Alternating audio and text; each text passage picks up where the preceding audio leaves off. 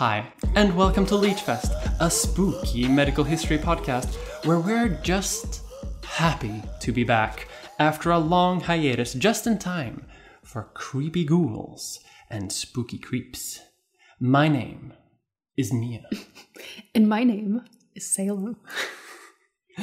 And we are back after an extended hiatus, as I just mentioned. Just in time for Halloween. I was like, girl, Halloween is coming. I know we're taking a break, but we got to be back for Halloween. And so we are. And so we are. We um, are here once again. What have you been up to in the last couple of months? Six months. It feels like it's been forever since we recorded. It's been a while since. I mean, I you know, I have I've been on a kind of hiatus from my YouTube channel as well, just from the fact of like we've both been extraordinarily busy mm-hmm. lately.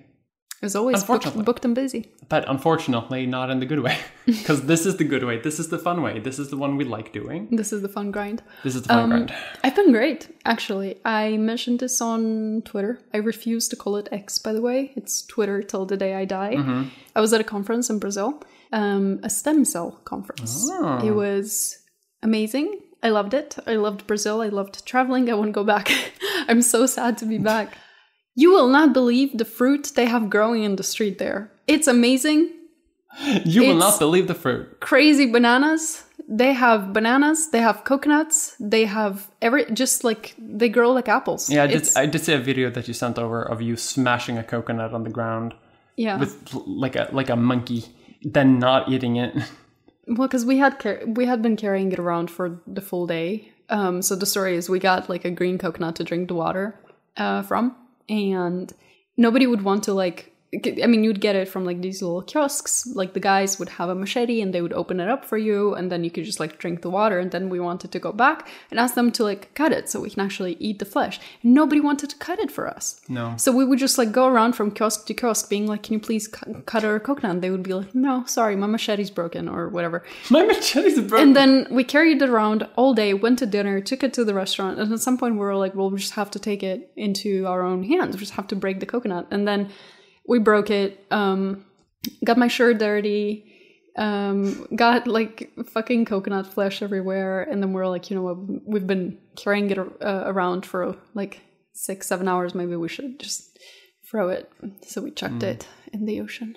That's Wonderful. The story. Um, what else? I got a new bike. Well you, well, you got a bike. Oh, I got a bike. Yeah, it's not new. And so the day after I got it, it started squeaking. Mm. So now I'm going around trying to fix it. It's planned obsolescence, isn't it? From the used yeah. bike market. So I'm trying to deal with that. How have you been? I've been alternatingly great and horribly awful.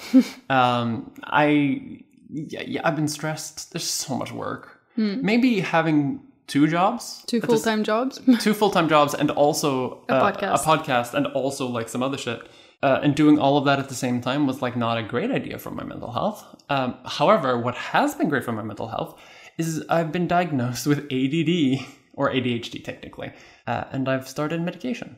It's like the big news of the year, honestly, for me. I, I keep talking about it. I can never shut up about it. In fact, I would argue I talk about it a bit too much. It's been a few months now, and like every conversation I'm in, like, mm, by the way, did you know I'm on meds? You love also saying, by the way, I'm on meth. I say that to you. No, I've heard you say that to the politician people on the board that you're friends with. I do. Well, not on the board. Like within the party. Within yes. the party. With, it's more casual within the party. I mm. wouldn't say that to like the liberals. You know what I mean? Um, no, it's all prescription. It's oh. all great. Thumbs up for psychiatric medication. We love that we, shit. We love to. We love to see it. We love to get it. Also, for the Americans out there, liberals here. Are right wing, mm-hmm. and so are the moderates. I know that that's a. Con- I I once spoke to a few Americans about mm-hmm. this, and I was talking mm-hmm. about. I was complaining about like the liberals, which again here are considered kind of like right wing, and they were like legitimately confused because that word is like cemented as like progressive and mm. good and left wing, but it's like no, that's no. Just that America. That's the most left wing thing America has. So mm. that's. No. But that's a different discussion because today. If you don't mind. I don't mind at all. Perhaps it is time to go teetering towards the abyss of today's episode.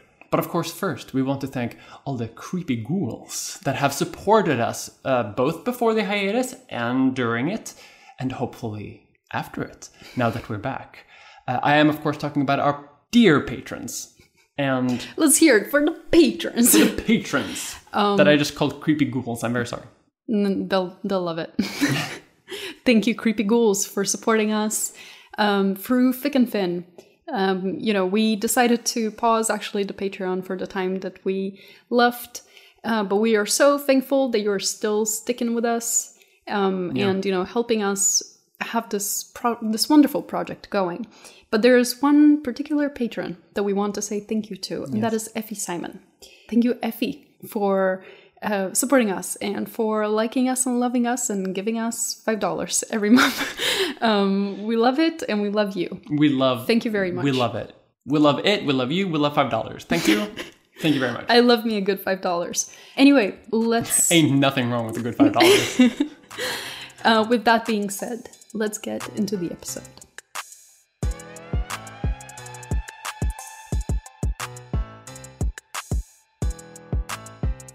So, as mentioned, we're getting back into regular posting with a Halloween episode, which is a very special episode, uh, which is where we, meaning Mia and I, tell you creepy stories that have something to do with medicine or medical history, tangentially, but really it's an opportunity for us to... Um, to, to fuck around and uh, tell creepy stories. Oh, I forgot about that part.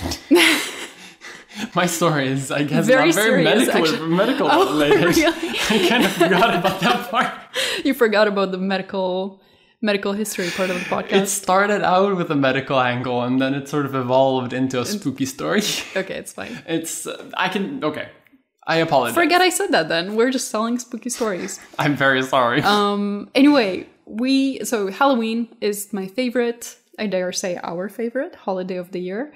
Would that be so bold to assume? No. No, you like Halloween. Perfect. I mean, I like Halloween, but like also at the same time, it's like, I, is it my favorite? I don't know. Okay, fine. It's it's my favorite holiday of the year, and I like it so much this that this year I'm, I think I've successfully convinced Mia to have not one, but two spooky sodes. Yeah, having another one. So like, if if if the fact that like my my topic isn't very medical related, I'll I'll be better next time. Perfect. So this so you'll actually I'll actually do the thing I actually said I was gonna do. So the story I will be telling this year um, is a bit similar to the one I told last year, in that it's about a male doctor who simply cannot not be creepy. The mm. one I will be telling next time is kind of mysterious and a bit supernaturally, but we'll take them one by one.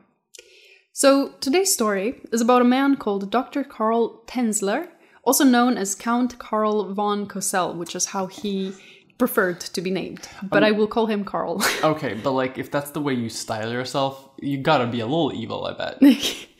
And he you sure was. Because like you already have like a fun name. I recall, you're calling yourself Count.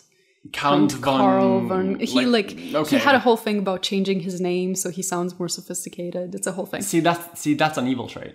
Um, so we don't know very much about his early life, other than he was born in eighteen seventy-seven in Dresden, Germany, and that after receiving his medical education, he left for Australia, where during World War One, he ended up in an internment camp. As a war prisoner, he wasn't allowed to stay in the country, so he was deported to Holland. But he did not really see a future in uh, post-war Europe, so he decided to emigrate to Florida, where his sister was already living. So together with his wife Doris and his two young daughters, he hopped on a boat and arrived to Zephyr Hills in Florida, which uh, is where he dropped off his family and went to work as a radiology technician in the U S Marine Hospital in Key West, which is about four hundred miles south of Zephyr Hills. It's uh, because the, the way you phrase that sounds like he he he dropped them off and bounced. Yeah, like he immediately did, bounced. But he kind of did though. Anyway, so he he was like, I don't want anything to do with y'all, and went to to um, fuck them kids. Fuck them kids. So he went to uh, Key West. So here's the thing, um, you know, on the outside, he appeared as a very, like, normal family man that was in search of a better life. But he was, to say the least, a little bit eccentric. Um, he had a story that he would tell everyone who would listen about these visions that he for, that he had first as a child and then as a young adult of one of his dead ancestors, Countess Anna Constancia von Kostel. In his visions, he would say, he would be revealed the face of his one true love, an elegant, beautiful young woman with dark features and dark hair. Uh-huh. Unfortunately, that was not the face of his wife. Okay. An L for Doris. Damn Doris. I know, it sucks. Um, I mean, this guy bounced anyway. Like he doesn't. He doesn't seem very reliable. They were. They were. In- She's having visions like this, like left and right. Yeah. Of like men's faces that are not her husband's. No, she was very loyal. She was very nice. I'll talk about her. Um, oh, it, it's coming up. Oh, interesting. Um, are, but do, do we stand Doris? We stand. We stand her Justice so for Doris. Much. Justice for Doris. um. Anyway. So going back to their relationship, they were actually very like ill-suited for each other. I'm not really sure why they got married, because she was determined, she was practical. Like as soon as they got to the U S, she was like, okay, the daughters are going to get um, adapted to the country. They're going to start speaking English. Him, Carl, on the other side, was imaginative, um, but he was very practical, selfish, pretty narcissistic. He thought very highly of himself. He was a liar and he was a little delusional. Um, to tell the least. In fact, by the time they arrived to the U S, he was already mixing fact and fantasy. In the memoirs he later wrote, he described his arrival to the U S as his Odyssey, in which he was Ulysse searching for his Elena. In reality, though, he was a husband with a family. hmm. As Carl was shirking his responsibilities as a father and husband, a Cuban-born woman by the name of Elena Milagro Hoyos Mesa in the same city was rising to fame as a performer while also trying to start a family with her new husband. Oh, God. Unfortunately, tragedy struck and she developed a cough which did not improve, which led to her ending up in the U S Marine Hospital where Carl worked as a technician. Their first meeting happened when Carl was asked to take a blood sample for analysis. In his memoirs, he describes his reaction to seeing her for the first time. No.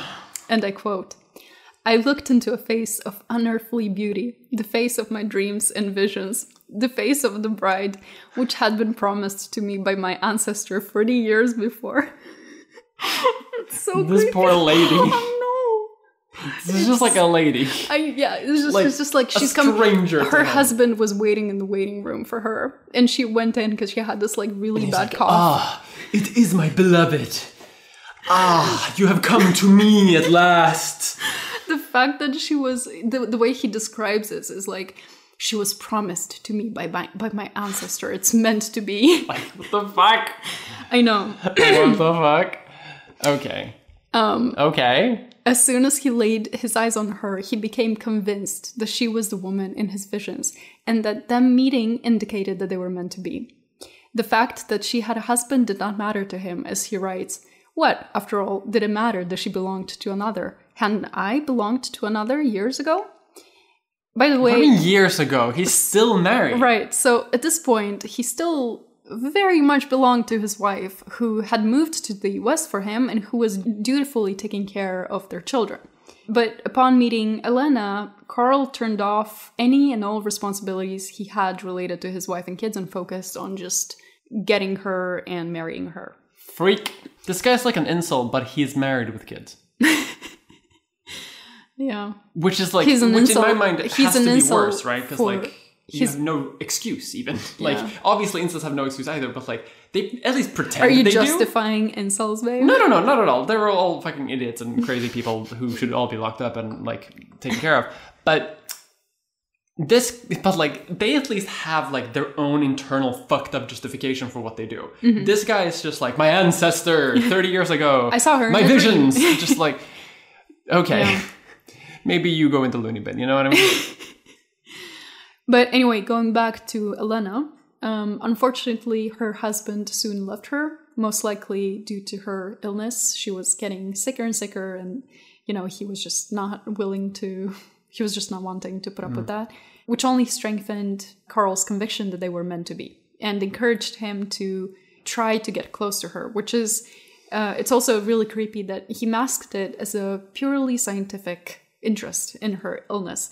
And actually, he he was really creepy about it too, because he would obviously, but like he's for the way you say that is like he's he's extra creepy on top of already doing a creepy he, thing. He's creepily doing the creepy thing. No, but he did like he would use his status um, and the trust that she had in him to like convince her to let him stay in the X-ray room while she was taking her top off, and like just. just kind of like hang around when she was in very vulnerable positions. Um, what a gross dude. Yeah. However, he soon realized that she was indeed suffering from a very serious condition, which ended up being tuberculosis. And he knew that the hospital that he was working at was not equipped to treat. Um, he actually tried to send her to a tuberculosis institution abroad where he knew people, and he, he even offered to pay for it, but her family didn't agree to do that. Uh, tried to... okay, okay. Well, it's like this weird guy who like offers to pay for your daughter's expenses. Like, I think the family was a bit like, mm, like, why are you, why are you so interested, you know? No, for sure. Like, the dude's, the dude's a creep and like a weird dude, but like... Probably she's gonna die of tuberculosis. You know what I mean? Like at, at a certain, like at a certain point, it's just like, yeah. Do you accept creepy dude money or like risk your daughter die? It's just like this is, is five dollars. This is a bad choice. Yeah, but um, I, I just also, feel yeah. I also read that they didn't really accept that she was very sick until very late. They uh, kind of did not. Um, maybe it was like denial. Maybe it was also just. You know, ignorance mm. about the disease, about how serious it is. Mm. So they didn't, maybe they could have taken it more seriously mm. than they did. Um, but so they did not agree to her going to this institution. And then he even, um, he even tried to buy the electrical equipment necessary for the hospital. And then when that didn't work, he tried to build it himself. So he was very invested in getting this girl cured. Mm. So while he was building the machines, he also started working on a small plane that he just decided he would start building, like right beh- behind the hospital. Um, and he would often take Elena to see it and fantasize about how he would take the plane with Elena in it to space, where the ultraviolet rays would cure her of tuberculosis. Okay. And he would also fantasize about how they would together fly the plane to a South Sea island in Australia on their honeymoon, which she she was not really like particularly up to that, but he would just take her in the plane and tell her about all of these plans. Can I also just say, like, uh, the fact that he wanted to fly the plane to space to space yeah uh i feel i feel like are, are creepy Germans just like destined to end up in American aerospace? Like, is that just a thing that always happens?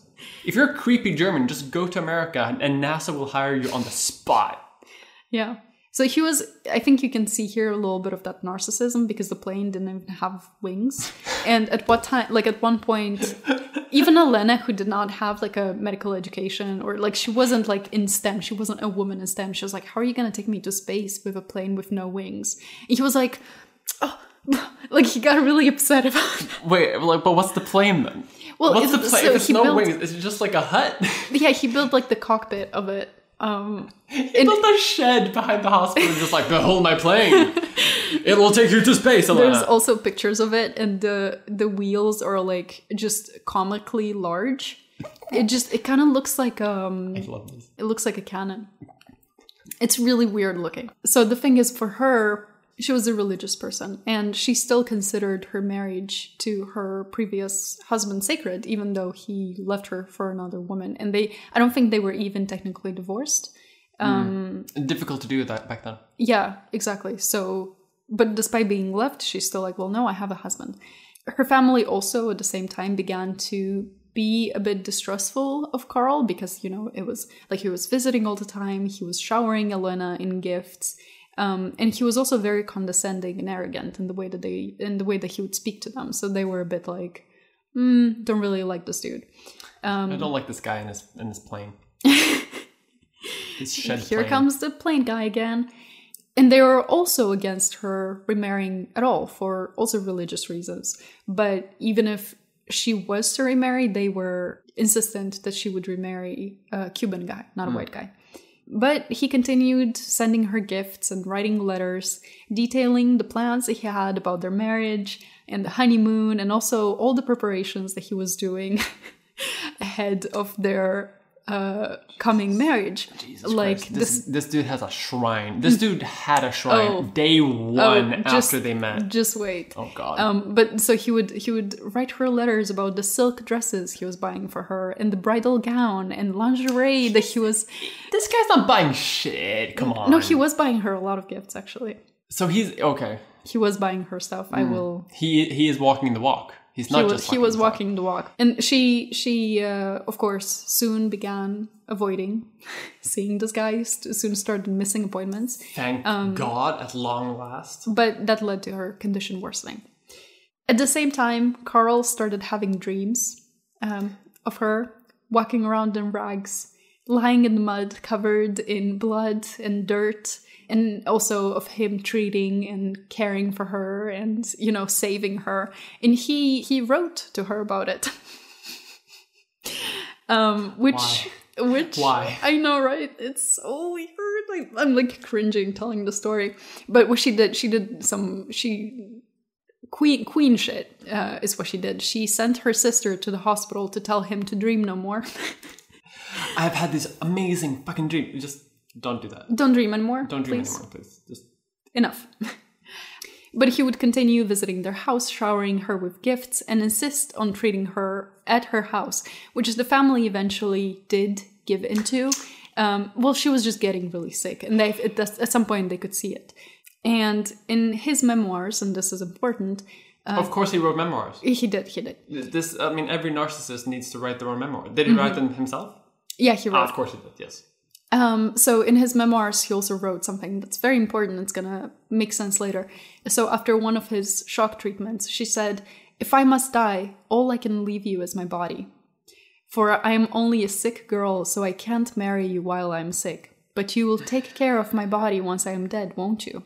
Which he interpreted as a marriage proposal of sorts and took very seriously, as you are about to see. Here I want to say that... Um, can I call the... Time police? Can I call the police and go back in time? B R B inventing a time machine just to go back in time and yeah. like kick his ass. So one thing that I want to say here is like obviously he wrote his own memoirs and a lot of the things that he says, I don't trust. I don't no. trust none of, of the things. Not. Like he's he lied, he lied he's all a, the time. He lied all the time. He was a narcissist. Like even the things that he would talk, he would say about like the plane and the you know the ma- the treatments that he was doing. Like his contemporaries would be like, "What the fuck are you talking about?" um. Anyway, Elena eventually died, and he had a lot of trouble accepting that she was gone. Um, and wrote in his memoirs, "My heart, with a greater force, told me she is not dead." Nuh-uh. I think not. Every, every law in the universe versus what I think. Well, I, I, I think I would prefer my own thinking. Please, please listen because it's only gonna get worse. Like I'm telling you, I have this like feeling God. in my chest where it's like, oh. This is a horror story in like a way that I didn't expect because it's there's just, nothing. It's just real. Like it's just a weird guy. Like there's nothing. If if you look up scary in the dictionary, it's just a picture of a guy. Because when you said, okay, in preparation for this episode, mm-hmm. when you said that, like, yeah, we're gonna we're gonna read like you know scary stories, stories that are scary with like a medical twist. I didn't ex- and like so in my mind it was just like, okay, yeah, we're gonna have like potential, like you know, based in fact, but like we're gonna have a little horror story vibes. Mm-hmm. But like that's gonna be the focus. You're just like straight doing an episode on the creepiest dude in the world, mm-hmm. and it works. It fits. I did not mm-hmm. expect this. This is so Are gross. you creeped out? I'm so creeped out. Yeah, I have like there's certain bits in the story, and I have one coming up just now. Okay, I'm so it's- excited. It's Give just, it to me. It's so bad. Like, I think as women, like, there's something about, mm. there's something about, like, hearing about a weird guy like that that just gets you, like, right on the, mm. right on the... Because we've all met, like, a guy... We've all met a guy. We've yeah. all met, like, a guy. Like a guy, Once upon know? a time in life, you know, there's you've encountered, like, the guy. And yeah. it's scary sometimes. Mm. So anyway, he would visit her grave daily. And he... Oh, okay, so she's buried. So she she was buried, yeah. She's buried. She's she's buried. He okay. paid for the funeral. He insisted to pay for everything. Mm-hmm. And this is also going to be important after, actually. And he even schemed to move into what used to be her room in her parents' house. and sleep in her bed, which, and I quote, still preserved the sweet scent of her hair. Should we just the ex- end the episode? The exquisite smells. Yes, I know your daughter has just died. I would like to sleep in her bed every night and live in her room. And wear I her hate underwear. You and your and her entire family, but I would like to stay with you nonetheless for the exquisite scent of her hair. Oh God. Okay. Yes. Wonderful. Oh. Wonderful. Oh, yes. I'm like sweating. Oh, it's so uncomfortable. Mm-hmm. Soon he decided that the grave Elena was buried in was not good enough for her. Mm-hmm. And he devised to build her a mausoleum and transfer her body himself into a better, stronger coffin. Is it, this, this, the coffin and the mausoleum is, is just as plain again. Because uh, I'm imagining like a rinky-dink, like planks, like... poorly like bolted together. No, the coffin was good actually. Oh, really? But the plane comes comes in later. Wait, it does for real? It does, it does. Um, so he bribed the undertaker to allow him access to the cemetery, and then uh, exhumed her body, and then arranged with a mortician to give him full access to the morgue, where they took in Elena's coffin to transfer the body. And transferring it was a laborious process, as the old coffin's lining had become attached to Elena's face and body. But they cleaned all obvious signs of decay and placed it, um, placed the body in an incubator that Carl had prepared, where she would be suspended in a formaldehyde solution that he came up with to preserve her body. After which they placed the incubator in a double casket and put it in the mausoleum. And he continued to visit the mausoleum daily for eighteen months, bringing Elena gifts. Every day. Every day for eighteen months, bringing her gifts, talking to her, laughing with her, even allegedly installing a phone in the mausoleum uh, so that he could call her when he could not come. The, that rarely happened. Also, I have a little question here because I did find this, but I, how did phones work? Because, like, she wouldn't pick up, obviously. Like, would he just stay on the line? Like, no, I, who, how do how do phones work? How do phone how how does phone work? Then who was phone? Who was phone? I right? have no idea. So I don't yeah, know. Okay, but like, did he set up a phone, or did he do like you know like two cans and a string? You know, like because again, like I have Maybe no. It was two cans and I, on I a string. Have, and then he was like, "I've set up a phone. I talk to her daily." And it's just like, well, no, you're clearly not. Like, mm.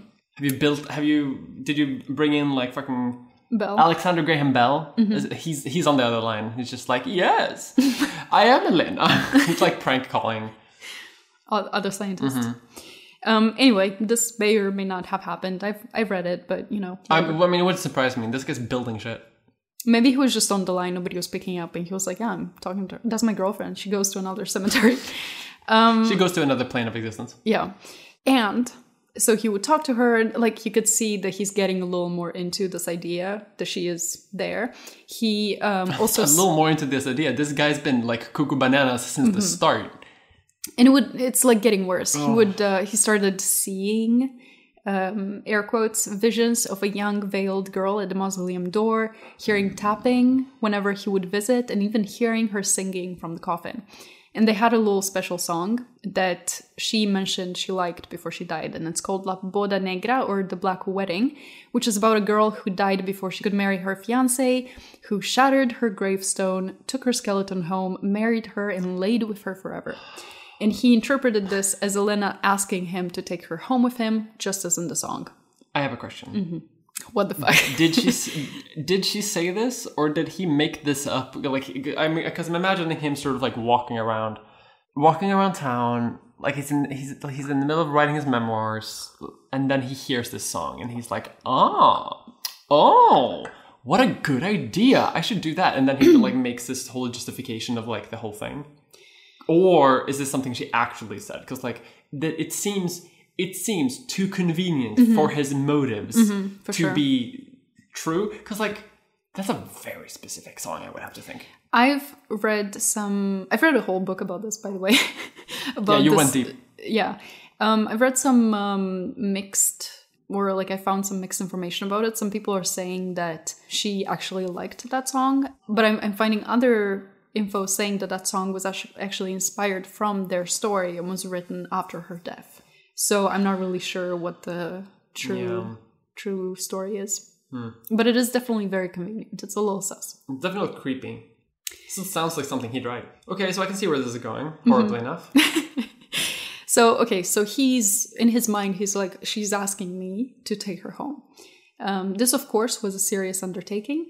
It was, of course, illegal, but also very difficult. But, you know, he he had to do this, and everything had to be perfect. Yeah, he has a goal in mind, and he won't quit. He won't quit. And as in the song, this was supposed to be their wedding night, so he took it very seriously. He got a new outfit. He got a new hat. He had a dress. Not, not all, like, because, like, I imagine you're, like, you know, planning a heist. No, no, no. He's, like, wedding outfit. That's his wedding night. He got a, he got a wedding. He had a dress rehearsal. Wonderful. He, he went to the seminary. He was like, okay, now I'm going to do this. I'm going to take her and I'm going to go to the... Well, that's just good practice, to be fair. Yeah. He's just going through the checklist. Because, I mean, this guy's, he's prepared. He's prepared. So anyway, he got his little sleigh outfit. He went to the cemetery in the middle of the night and loaded, here it's a bit unclear if he loaded the coffin or just her body, in a little homemade, uh, maybe not homemade, but it was like a toy wagon that children have. Um, no, no, but no, I no, no, no, no, no, no, that's not true. That's not true. This is, true. This is from a horror movie. This is not a real thing. No, I mean, I'm telling real you, real people a, don't. It's so, the story is so uncomfortable, but it's so fucking hilarious. Like, I'm so sorry. I know I know there's parts of the story that like are, like they're really horrible and they're real people. We shouldn't be making fun of it, but it's just so comedic. Because because like this is because he's such a clown. You could not make a movie of this. Because people would say it's unrealistic. Mm-hmm. You could not make a movie of this and be like based on a true story. You'd be like, no, okay, how true is it really? You know what I mean? Like the to- the wagon from Kid, okay, whatever you say. Mm-hmm. But okay, apparently this guy is dedicated to making every interaction ever the creepiest he can. Yeah, so he loaded the coffin in the wagon and then, you know, pulled it to the fence. And then um, time came for him to, like, put the coffin over the fence. Um, but the ground collapsed from under him and the coffin fell on top of him, squashing his new hat. Oh. Not only this, but a foul-smelling liquid started dripping from the coffin right onto the satin lapels of his wedding jacket, mm. which kind of ruined, kind of ruined the moment there. Yeah, well, I mean, you know, maybe that's maybe that's a sign, you know. I feel Put like the this coffin is back. Divine intervention.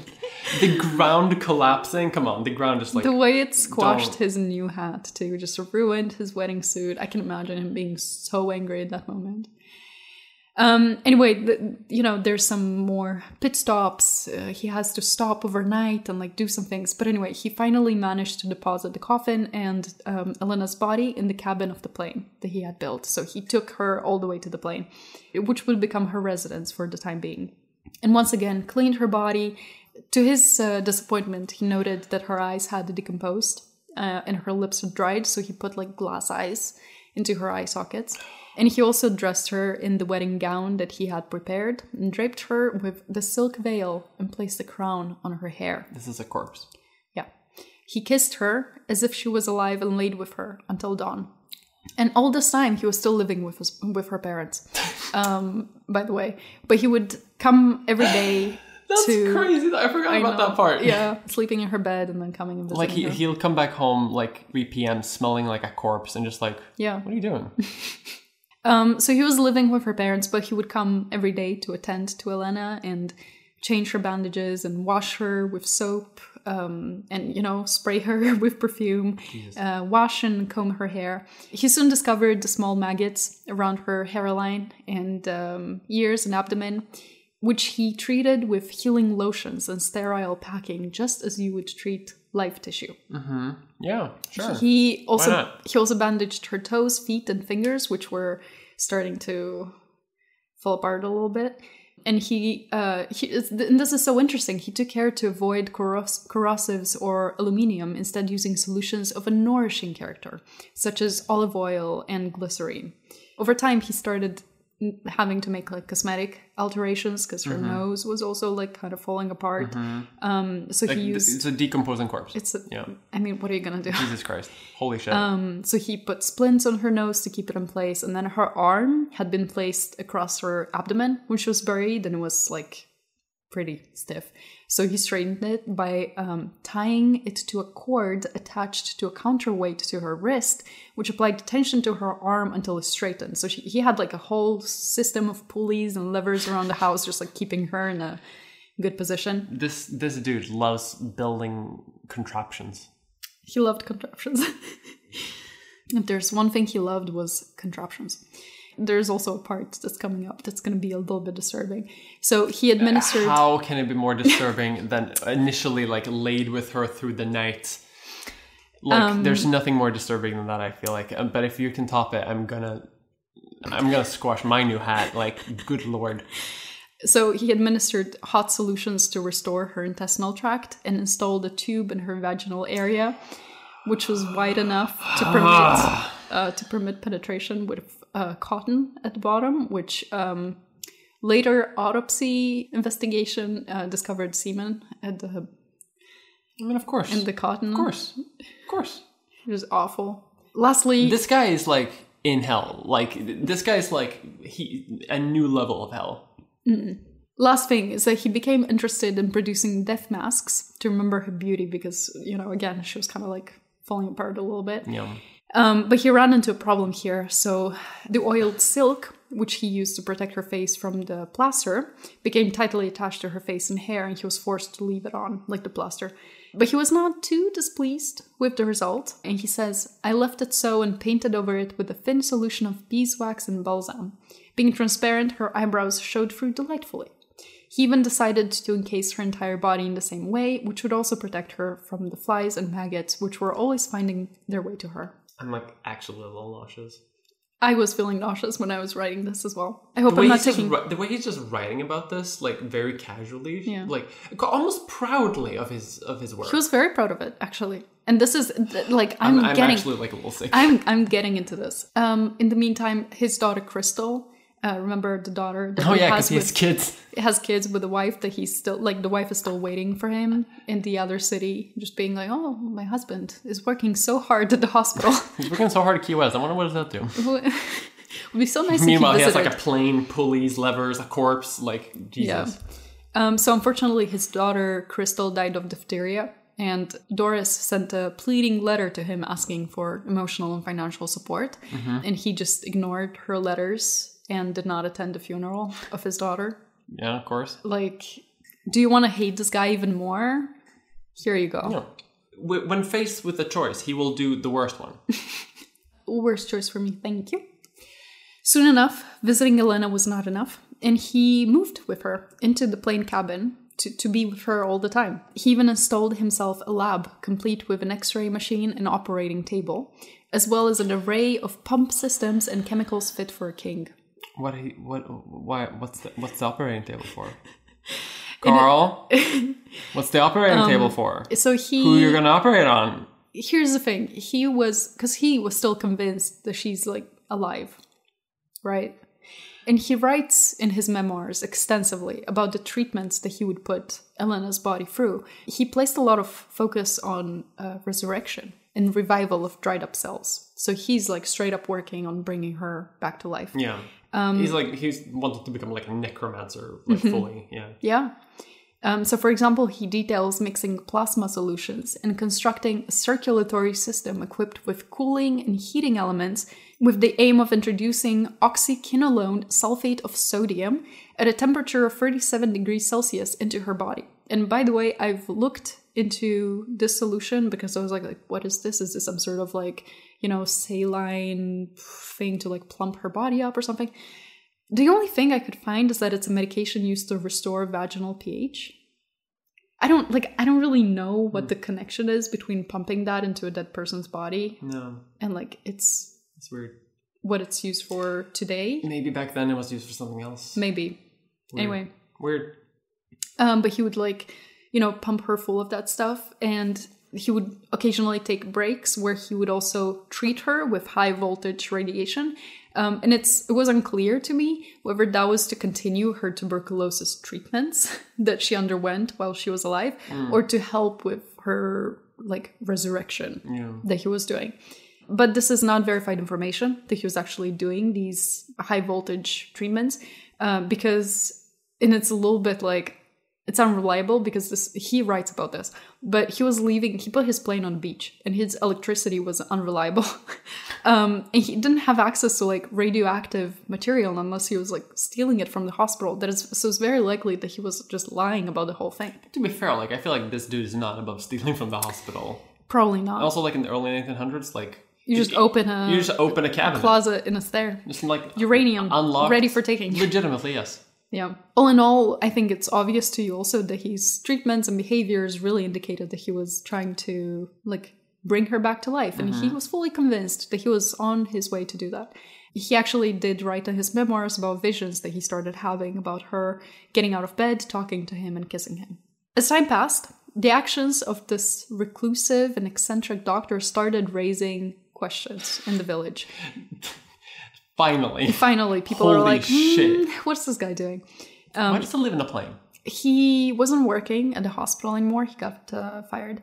And he only went into town to collect his monthly checks, whose origin, origin is also unclear. Wait, what? It's like, he, oh, wait, who's paying him? For what? It's it's unclear. Like, maybe they were from Germany. Maybe they were pension. Maybe they were, I, I really don't know. Like, people don't know where the checks were coming That's from. That's crazy, though. That part, I'm actually, like, a little bit obsessed with that part. Yeah. Like, some other crazy, like, doctor somewhere, like, in Germany is just like, yes, fun, I fund your research. Um, so anyway, he was going to town to get his checks and to buy feminine clothes and jewelry and enormous amounts of perfume and soap. So that was... Yeah, because it smells. It, it's smelled. But like you, you could see how this is a bit like, mm, what is going on? Mm-hmm. Rumors also started circulating that Elena's body was no longer in the mausoleum. People were a bit like, mm, what happened to that girl that he was obsessed with? And her family reacted to this by asking to open the coffin and, like, seeing the body. Yeah, uh, reasonable. Carl did not agree to opening the coffin. I don't know why he would, like, have any say in this, but he did not agree. Oh, because he paid for it, probably. Because he paid for the funeral, of course, yeah. Oh! Right. Duh. So he, own, he owns the plot, probably. Yeah, anyway. That's some, some shit you can do. Some like, weird crazy. Legal... Okay, but, like, it's their family member. Anyway, yeah. It doesn't matter. He did not agree to opening the coffin... But here's what he did. He suggested to privately show the sister, called Nana, no, no, how beautiful her sister looked and took her to his house, uh, where Elena was lying on the bed. Nana was horrified by what she saw and asked him to put Elena's body back in the crypt, but he refused. So she did what any, you know, uh, sane person would do and alerted the authorities, who came and confiscated Elena's body and placed Carl in custody. Holy shit. What, like, holy shit. I love... What, I, what a twist, like... I know.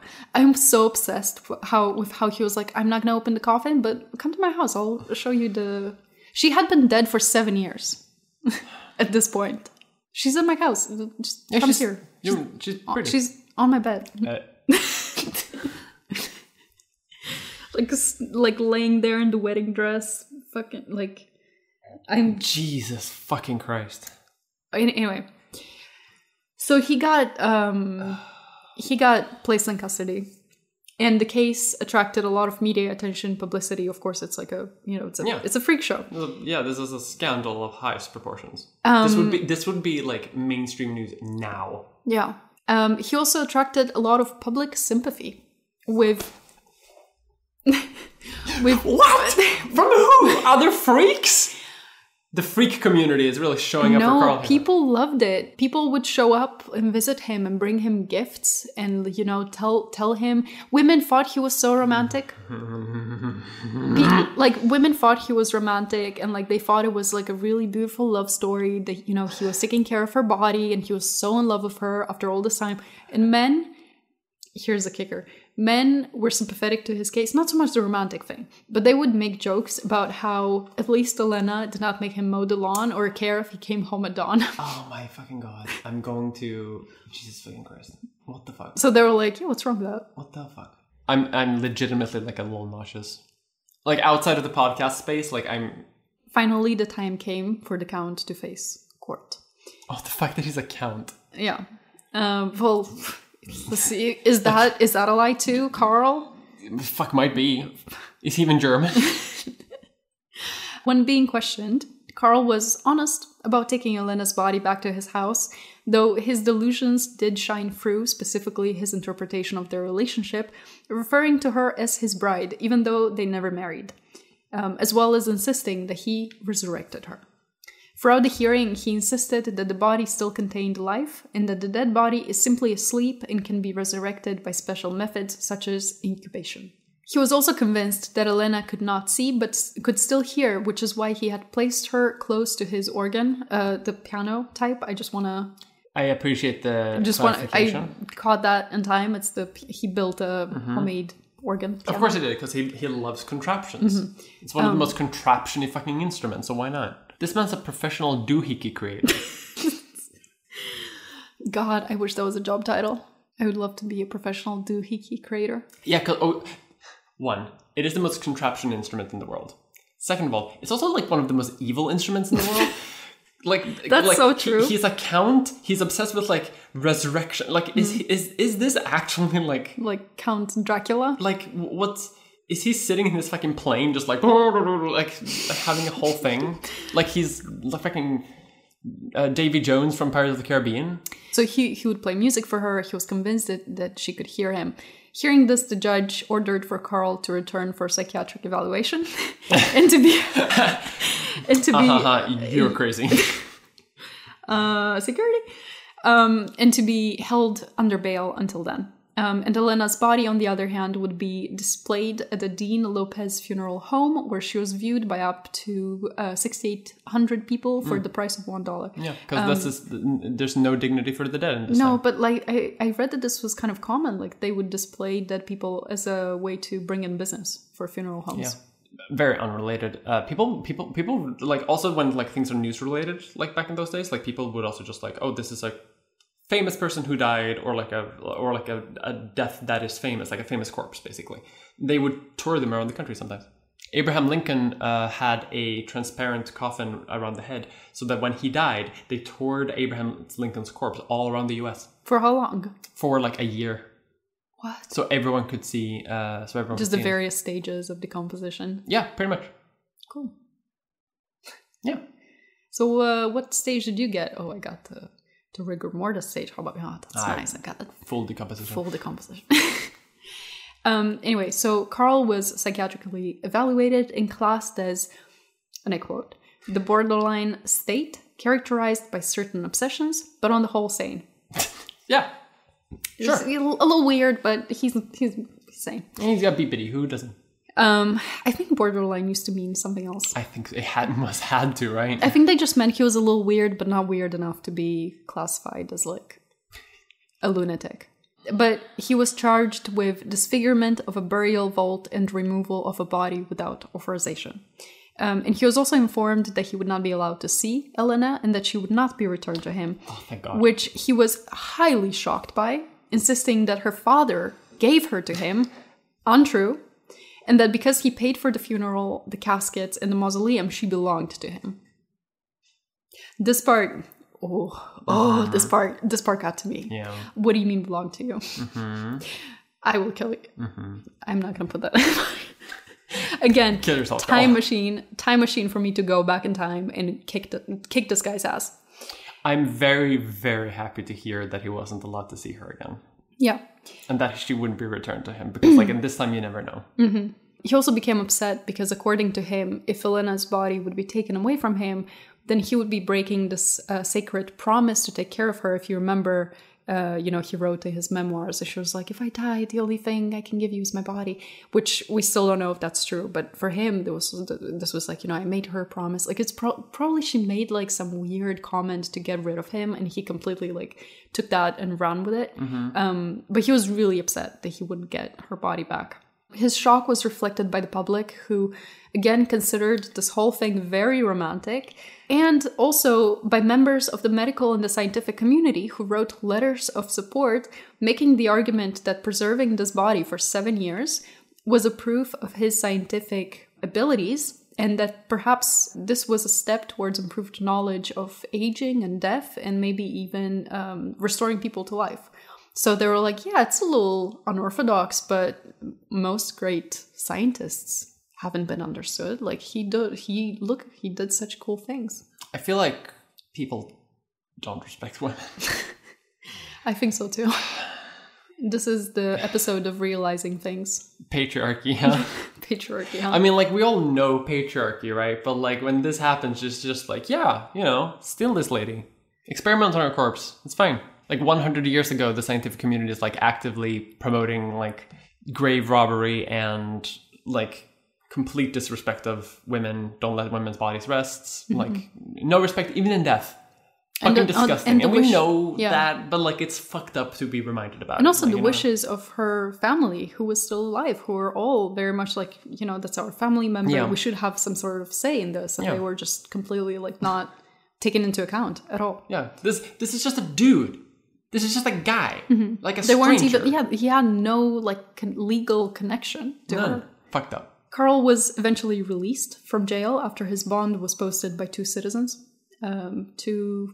people. We don't really know who they were, but mm. somebody paid for him to get out. He was also not convicted of destroying the grave due to the statute statute of limitations, which at the time was two years. And that he broke into the grave like seven years prior. As far as the unauthorized disinterring of a body charge, the judge decided to drop everything and simply ordered that Elena's body be buried in a secret place so that the Count could not come and dig her up again. Here's a, a thing that I'm not like particularly happy with. Those entrusted with her burial decided to dismember her and place her body parts in an eighteen-inch square casket and swore to each other to never reveal the location of the burial, which, very good, but why do you have to, like, chop her up? Like, they do that. They uh, do that? It's because, like, um, I don't know it's too many details about this thing, but, like, whenever they do sort of, like, burying people at secret locations specifically for this reason, mm-hmm. they they do kind of chop them up a little bit. A little bit. I mean, just because it's because e- it's it's it's easier to bury them, and the, the whole point of it is that like no one's gonna know where it is. Like, so you want to leave as like little of a pr- like imprint as possible on where you're doing it. If you're like doing a whole like casket, for example, that's a lot easier to find than a sort of like a box mm-hmm. where you sort of squeeze everything in there, um, and. I don't no know. one's gonna be there to respect the body. Like no one's gonna be there to like no no one's gonna be there to pay respect. Like I ever. just feel like the it's whole an, thing is about it's an and also added making it dis- disrespect, you know. Yeah, but it's also to help it decompose faster, I think, or like to, to help it like be like absorbed by the ground and shit. Because the point of it is to sort of like just like get rid of it, be gone. I mean, I guess I should be happy they didn't like bury her loose or something. At least they put her in a box. Mm. No, because like they do this occasionally with like, yeah, with like, well, like with like, like criminals, I guess, very like extreme criminals, yeah. for example, people who they don't want people to, coming like, to the grave and desecrate, yeah, desecrate, or just even just pay respects to it. A mm. lot of Nazis, for example, are also buried oh, at secret locations so right. that neo Nazis don't come and like make it into like a like a, a pilgrimage site. No, that's a that's a real term. Mm. Fucked up. Hate this guy. Time machine, kill him. Beat his ass. Beat his ass. Second he is on his way to Key West, beat his ass. Pull Doris to the side and be like, honey, honey, sweetie, take the kids. It's, this is not going to work out very well. Like, you take Go the back kids, to Germany. Go back to Germany. No, don't go back to Germany. Like, Germany's, Germany's about to have a bad time twice. Stay here. Just not like, Florida. Just go, somewhere else. Go to like Maryland or something like that. Have you heard of this thing called lesbianism? Doris is a very lesbian name, I feel. And if she's coming from Germany at this time... What does that mean? Germ- Germany uh, around German that time when... women named Doris. Known to lesbians. Yes. No, but like uh, Germany during this time, uh, very pro-gay, pro- pro-L G B T. One mm-hmm. of the uh, high points of the gay world. And then two wars happened. Okay. So going back to the story. The Count, when he was released, uh, he realized all his sources of income were gone. He had no money. Um, but in, fortunately for him, people were really on his side about this whole thing. And he made a bit of money by charging people um, a quarter to let them see the inside of the plane. Like, he would give them a tour. Here's a bed where I, like, performed necrophilia, I guess. But he People soon... like, oh. click, click, click. With the phone uh, camera. Um, but he soon became worried that the public opinion might turn, and he decided to move in order to be able to write his memoirs. He chose to move back to Zephyr Hills, where his sister still lived, Um, his wife and daughter also still lived in that town. That did not seem to bother him at all. He completely deleted the importance of their existence from his mind. Before he left, though, he placed a bomb in what used to be Elena's mausoleum. Uh, and he also took the bomb to the cemetery using the same type of uh, children's... Um, what's it called? What is that what? called? Wait, what is that called? Like the wagon. Yeah, like a children's wagon. He took the bomb... Like, okay, you can't just, like, sneak that into the end. Also, he made a bomb and, like... He destroyed the mausoleum, anyway. He did it? Wait, he blew it up? He blew it up, yeah. And, and, and also, he had a dress rehearsal for that one, too. He was very, like, I don't know, like, sassy. He was hmm. very, like, you know, like a little... I've had enough of this place. Time to take my children's, like, like, little... Like, little wagon. Trolley. Mm-hmm. um, and blow up the place. Blow this place. Back to Zephyr Hills. Back to... Yeah. Um, this guy's this guy's like the most crazy person I've ever met, uh, I've ever heard of in my entire life. He's so evil and so like comical. It's it's I'm so blown away by this guy. But, but that's what I'm saying. This guy's like a comic book villain. Mm-hmm. Like he's not real. He's no. unrealistically fucked up weird. Scientists be like that sometimes. He uh, was really like a crazy scientist type. I don't know. I, I don't know. Doctor Frankenstein was not this crazy. You know what He's, I mean? Like, cra- like the stereotypical crazy scientist mm. is not even near this guy's level. Um, yes. Okay. So he blew up the mausoleum, and then he moved to his sister's place, where he um, uh, he soon realized he wasn't used to living with the living, and uh, moved back into his plane that he took with him also, which he still fantasized about completing. Uh, planes still didn't have wings, but yeah. he took it all the way four hundred miles north. Uh, still had it. It's been like also ten years I, I, at yeah, this that, point since he started building this fucking plane. Rusting, like, it's that shit's not flying. That's just not flying. But also, like, it's been a while since the freaking Wright brothers made a plane. Like at this point, like there are planes like flying around everywhere. Like planes, mm-hmm. you can you could buy one. Yeah, you know what I mean. Like, why do you need to build one? I don't know. He just had a thing about planes. So he moved into the plane and he wrote his memoirs and painted watercolors of Elena and of important events in their lives, uh, such as him taking the coffin from the mausoleum, their first Christmas together, and also um, renditions of his fantasy of them flying together to space. He also tried to get the memoirs published, but didn't get any bites. Nobody wanted to publish. Oh, thank God. From him, he moved to a little house of his own where he built another shrine to Elena, consisting of a coffin and some of her death masks, pictures of her and memorabilia, such as her rosary, which he would routinely invite people to see. He would, he just wanted to like, like, that's crazy to me. He also like brought his pe- like people in his house to be like, this is my weird freak shrine. Come see it. This is the girl that I stole from the, anyway. No, um, yeah, that's fucked up. And he's proud of it. He's proud of it. And the people, because I guess he still did not think he did anything wrong. Yeah. That's his whole thing. He thought he was innocent and misunderstood. Mm. And the people in the town felt sorry for him, but they felt even more sorry for his wife and his daughter, who were now marked forever and were known not as just like neighbors, but the wife and the daughter of the you-know-who, who did you-know-what mm-hmm. with the Cuban girl. But despite Carl's actions and the effects they had on her life, Doris actually showed incredible kindness to him. And at the end of his life, when Carl became completely destitute, she would support him financially. The two of them would meet weekly at the same park bench, where they would talk for a bit, and then she would give him two dollars and fifty cents from her weekly salary of fifteen dollars. Um, which he would use to buy himself sardines and a few other groceries that would uh, keep him from starving to death. Sometime in July of nineteen fifty, his neighbors noticed that he had not been uh, seen searching for wildflowers to put on the shrine. And checked his... a regular occurrence. Yeah, like, it's like, just where's, the, where's the flower guy? And checked his house where his body was found in a badly decomposing state next to Elena's coffin. Um, he was buried in Zephyr Hills Cemetery together with his daughter Crystal at his feet, all expenses covered by Doris, by the way, who would also be laid to rest by his side twenty-seven years later. And that is the story of the weirdest man who's ever lived. How are you feeling? Nauseous. Do you want a glass of water? I feel bad. Oh, I don't like this. Poor, poor Doris. Like, I... for. Yeah. After everything that she's been through. And she was probably, yeah, like, why? Uh, I mean, I probably, because you can't, you can't get divorced. No. No fault divorce doesn't, doesn't fucking exist. But I mean, she did not have to give him money. She did not have to be like so kind to him at the end of... Yeah, this lady's a saint. Yeah. And I don't, I, I kind of like, I was thinking about this earlier. I was like, I don't really want to call her a saint because that this isn't like a, something to aim for. Yeah. You know, we yeah, shouldn't yeah, be yeah, encouraging yeah. women to like, that's true, you know, that's aspire to this kind of sainthood. That's, that's true. You know, maybe she was just a very kind person, but this is...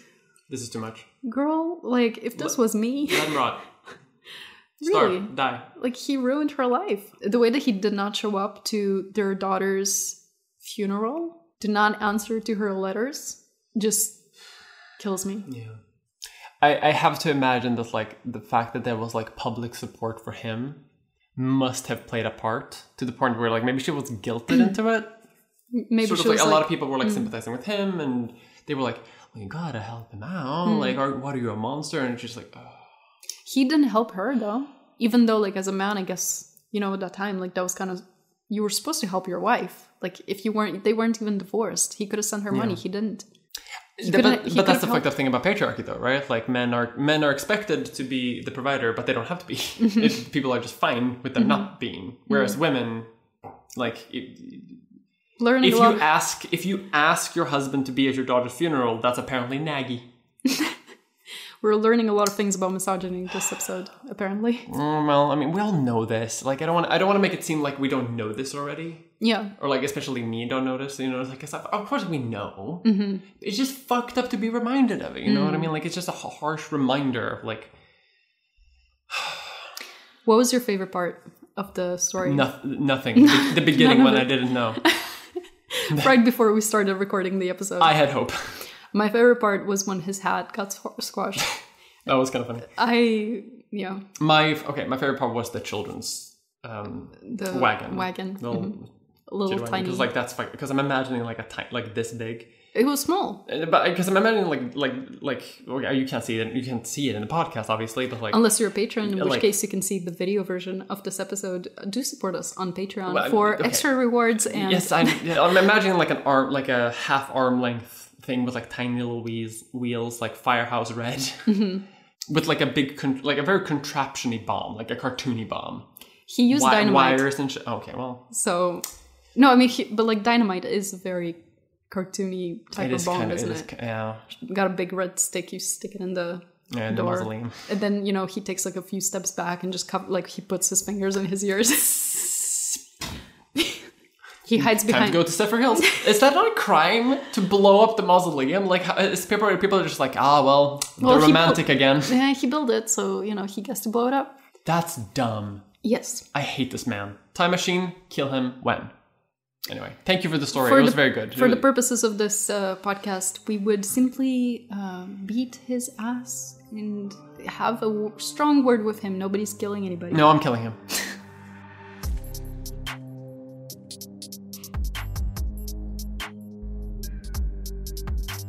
Oh, your candles are... They're going out. How ominous. Um, right before we go into discussing the ancient curse. It's not going to do nothing. Okay, come on. It's not going to work. Fuck it. I'm presenting my um, ancient scroll. Hello. Huawei T eleven Pro. I'm just unfurling my, my scroll of the curse. Um, very good. Thank you for your story. So you had a very good story, entirely based in fact, uh, which I which I do appreciate. Very good. Well, you know, some of his me- like like as I said, like his memoirs. Yeah. Mm, it's a little grain of salt moment. But there, let's but. say historically plausible. Yeah. Like like or like like the the story is what it is. Uh, in the same vein. I'm going to tell a story also that what the story is, but I'll I'll do some more clarifications at, around at the end because there's a, uh, for those of you who are listening, um, there's a little bit of a difference between fact and fiction in my story, and I also read mine a bit more. Uh, let's see, More spookily. Maybe, maybe like a like a, maybe a little spookily, just because it's it's based on a little spooky thing. I tried so hard to be spooky, and then like as soon as we got to like oh, you know like the hat, oh. no, like the hat and the you know the doing the dress rehearsal, I was like, no way, no way I can stay serious for all this. Well, okay, how about this? I think that your story was very. It was uncomfortable your, more than spooky. Your right? story is a thriller, mm-hmm. or like a horror thriller.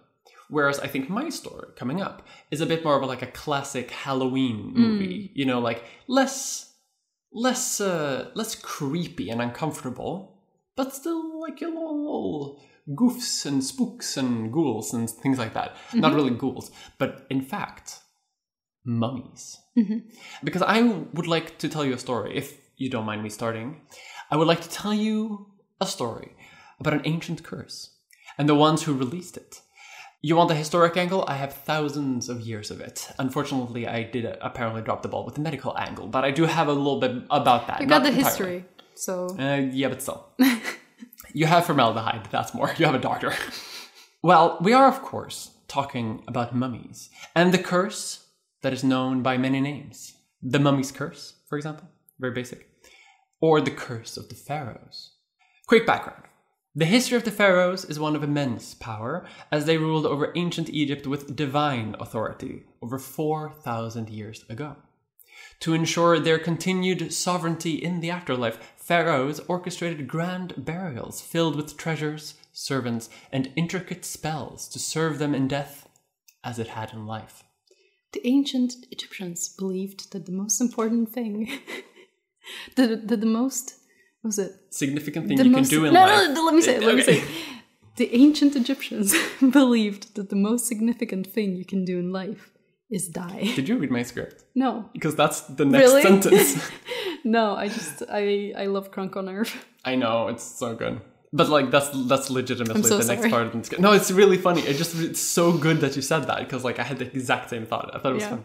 These impressive tombs are still around today. The Great Pyramids of Giza, for example, serve as examples of their absolute power. And some are protected with ancient curses to ward off the greedy outsider. These curses protect the dead from any who would disturb the mummy's rest. How, you ask? Anyone, thief or explorer, who breaks into the tomb will cause all who enter to suffer from ominous omens, bad luck, illness, you can't shake, and then death. Ooh. I do have I do have a lot of like pause for effect. I al- nice, I did I almost consider sort of like thunder noise. I can add if you want. I'm so good at adding thunder effects in post. It's we love editing. In our story, we find ourselves in the desolate heart of arid Egypt, the sands of which contain ancient secrets that have haunted the living and the dead. It was November nineteen twenty-two. A British archaeology team was scouring the Valley of the Kings, an area near Luxor, Egypt, that's prime real estate for explorers and archaeologists. They were looking for hidden tombs and treasures, and they were coming up short. This team was led by the man Lord George Carnarvon. I could not tell you how to properly pronounce that name. I tried looking it up. It's a it weird British, British. It's a Carn Carnarvon, and Howard Carter. Thank you for having a normal name. Lord Carnarvon was a bit of an eccentric rich person. In his youth, he had been a race car driver, but now he funded expeditions in Egypt to gather artifacts for his own personal collection and just for fun. This is the richest thing I've ever heard. I, I will also say that at this time, it was quite a popular fad to be interested in ancient Egypt and mummies and when things like this? that. This was in nineteen twenty-two. Specifically, mm-hmm. this this right now, our story takes place in nineteen twenty-two. But in the previous decades, there had been something called mummy mania, mm-hmm. in which uh, the Victorians, for example, were obsessed with ancient Egypt and mummies and things like that. And he's sort of like the end of this. This fad is like dying down. It's basically dead at this point. But he is into it. He likes it. He likes to fuck around there, and he's he's a tourist frequently in Egypt, um, and he would often he would often vacation in Egypt uh, because until extraordinarily recently, in nineteen twenty-two, uh, it had been British Egypt but now Egypt had just become independent. Uh, still a good place to hang out for a vacation, though, for him. But as I said... Waste time and money. To waste time and money in Luxor, Egypt. But the craze, as I said, was dying down, and most tombs had been fully explored and looted, and even the ones that you could find, sometimes they were mostly empty anyway because of grave robbers, both recent and like in the ancient world as well.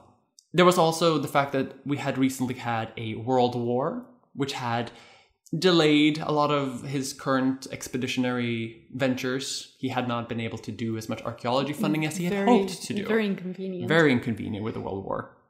Um, he couldn't get his artifacts to a first collection. But he was tired. He couldn't go and rob graves.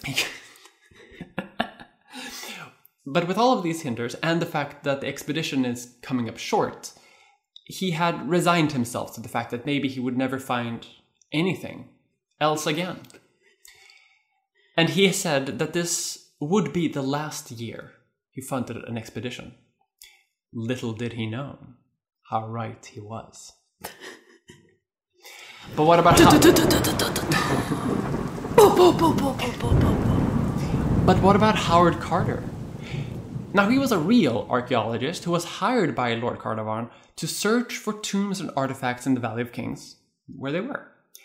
But he hadn't amounted to much, and even when he did find significant archaeological finds, he had never been properly recognized for that. He had been unemployed before being hired by Lord Carnarvon for quite a long time, but now he was he had a gig, he had an opportunity. This was a man in need of a win, and who right now wasn't getting anywhere. He would dig and dig, with his only solace being his pet canary. Or, or if rumors are to be believed, Lord Carnarvon's daughter. Um, Wait, he he he dug with a canary? What does his daughter have to do with it? What do you mean? What does his daughter have to do with it? Like... He's he's he's fucking the daughter. Oh, he had the a sol- canary. The solace is it's is, the canary and the daughter. Okay, yes, okay. Mm. But also the canary, like he's not digging with the canary. You know what I mean? Like he's not. It's not a shovel. Does it's, the canary it's have a little tiny shovel? No, it's a, just a pet. It's just a pet. It's a pet him, bird. Him, the canary, and the daughter are all digging together. Just like gotta find the fucking artifact, huh? Putting both of them to work. She's like, please, sir, I, I'm. Tired. Find get, the artifact. I need more pots. You need to find a tomb right now. I need a win. I will also say, speaking of this, like there, um, the, the, there were so many rumors around, uh, like uh, Howard Carter's like rom- romance mm-hmm. for some reason. Like people were gossiping. People were gossiping because, like, maybe he's involved with Lord Carnarvon's daughter. Maybe, maybe, he, maybe he has like a lover in Egypt. Maybe he's gay. Maybe like the there, canary. There's so many weird things. Like everyone's speculating about his sexuality, and I can't actually figure out why. No one, no one else is having their like sexual identity speculated about, but this guy is just like. I mean, maybe the other ones. Fucking? Maybe the other ones didn't have a lot of, didn't leave a lot of room for speculation. Uh, maybe that's, it's quite possible. Like some people you just see, and you're like, mm, you're not straight. And then in this fruitless digging. Legends say that a young boy who was just there to serve water for the team was digging outside of the assigned work area when he found a step. That step was the start of a stair that led to a passage, the passage of which led to a giant limestone slab blocking a doorway arch. And on that door, it was inscribed in a cartouche that this was the tomb of Tutankhamun. What is cartouche?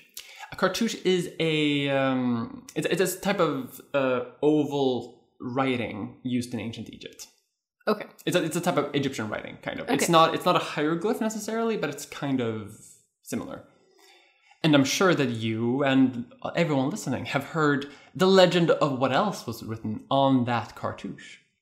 You probably leave the door alone, turn back, don't come in here, you will die.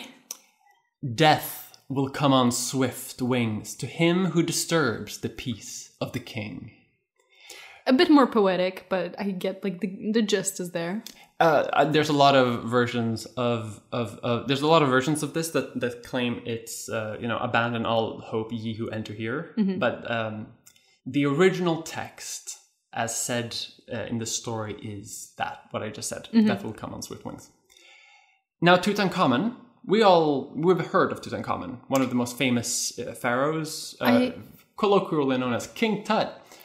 I love him. We mentioned this in a previous episode. Can I just do a little mm-hmm. shout out to King Tut? Everybody knows he was extraordinarily inbred, and he had yeah. um, he had a limp. Um, so club he foot. a club foot. Mm-hmm. Yeah, so he limped and like he kind of waddled. And his favorite animal was a, was a duck mm-hmm. because they walked like him. And yeah. when he was a kid, he had a lot of like duckling um, like figurines and toys. Yeah. Ah! Yeah. Yeah. Crying, screaming, throwing up. Mm-hmm. I know. So, and as said, we've mentioned him previously in the, in this podcast, and he is one. He is one of, if not the most famous pharaoh of all the pharaohs, which of which there are quite many, because Tutankhamun was a pharaoh of the eighteenth dynasty of Egypt. There's been a lot of dynasties of Egypt, from one thousand three hundred twenty-three years B C E, so over three thousand years ago. Noted, the Egyptian, ancient Egypt, and like other pharaohs have existed for over a thousand years already. So at like at this time, the pyramids of Giza are already over a thousand years old to Tutankhamun. Just to get the scale of time here, how long this has been here. And while there had been a lot of artifacts from pharaoh tombs in circulation on the black market due to mummy mania, as we mentioned earlier, there were very few, precious few, that even mentioned Tutankhamun. And the archaeologists know this. They think that they may have struck gold here. In fact, they had just discovered what would become the most significant historical find in the world at the time. Howard Carter described the event as follows. With trembling hands, I made a tiny breach in the upper left-hand corner of the door. Darkness and blank space, as far as an iron testing rod could reach, showed that whatever lay beyond was empty, and not filled like the passage we had just cleared. Candle tests were applied as a precaution against possible foul gases, and then, widening the hole a little, I inserted the candle and peered in. Lord Carnarvon standing anxiously beside me to hear the verdict. At first I could see nothing, the hot air escaping from the chamber causing the candle flame to flicker. But presently, as my eyes grew accustomed to the light, details of the room within emerged slowly from the mist. Strange animals, statues, and gold. Mm. Everywhere.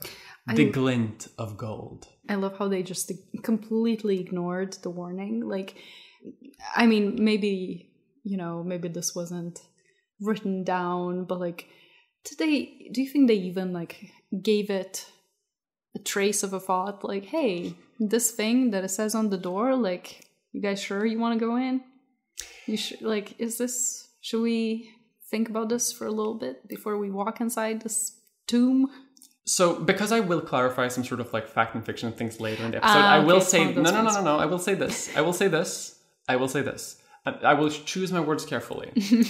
There had been, there has been plenty of tombs in ancient Egypt that have a lot of curses connected to them. And there was an attitude among uh, Egyptologists and archaeologists that is all bunk. Like, mm-hmm. they don't, none of, they don't really believe it. Like, no, no one really believes the curses. It's, it's very sort of accepted, especially Howard Carter, the main archaeologist here. He is, he's like, no, he doesn't believe shit. I would believe it. Girl, if I see that on the door, y- you best believe I'm out of there. Like, I'm not opening that door and going in. And this is why in a horror movie, I would be alive. I would uh, be lost standing. What? Speaking of horror movie tropes, you'll you'll enjoy what happens next. What was supposed to happen next was that they should have contacted the Egyptian Department of Antiquities, who would supervise and be witness to the entering of the tomb. There has to be multiple people connected to sort of like make sure that everything's done the way it's supposed to happen, and that no, you know, cultural significance being like disrespected and things like that. That is what is supposed to happen. But reliable sources say that Carter, Lord Carnarvon, and the Lord's wife, Lady Evelyn, didn't want to wait, and instead that night chose to enter the tomb unauthorized.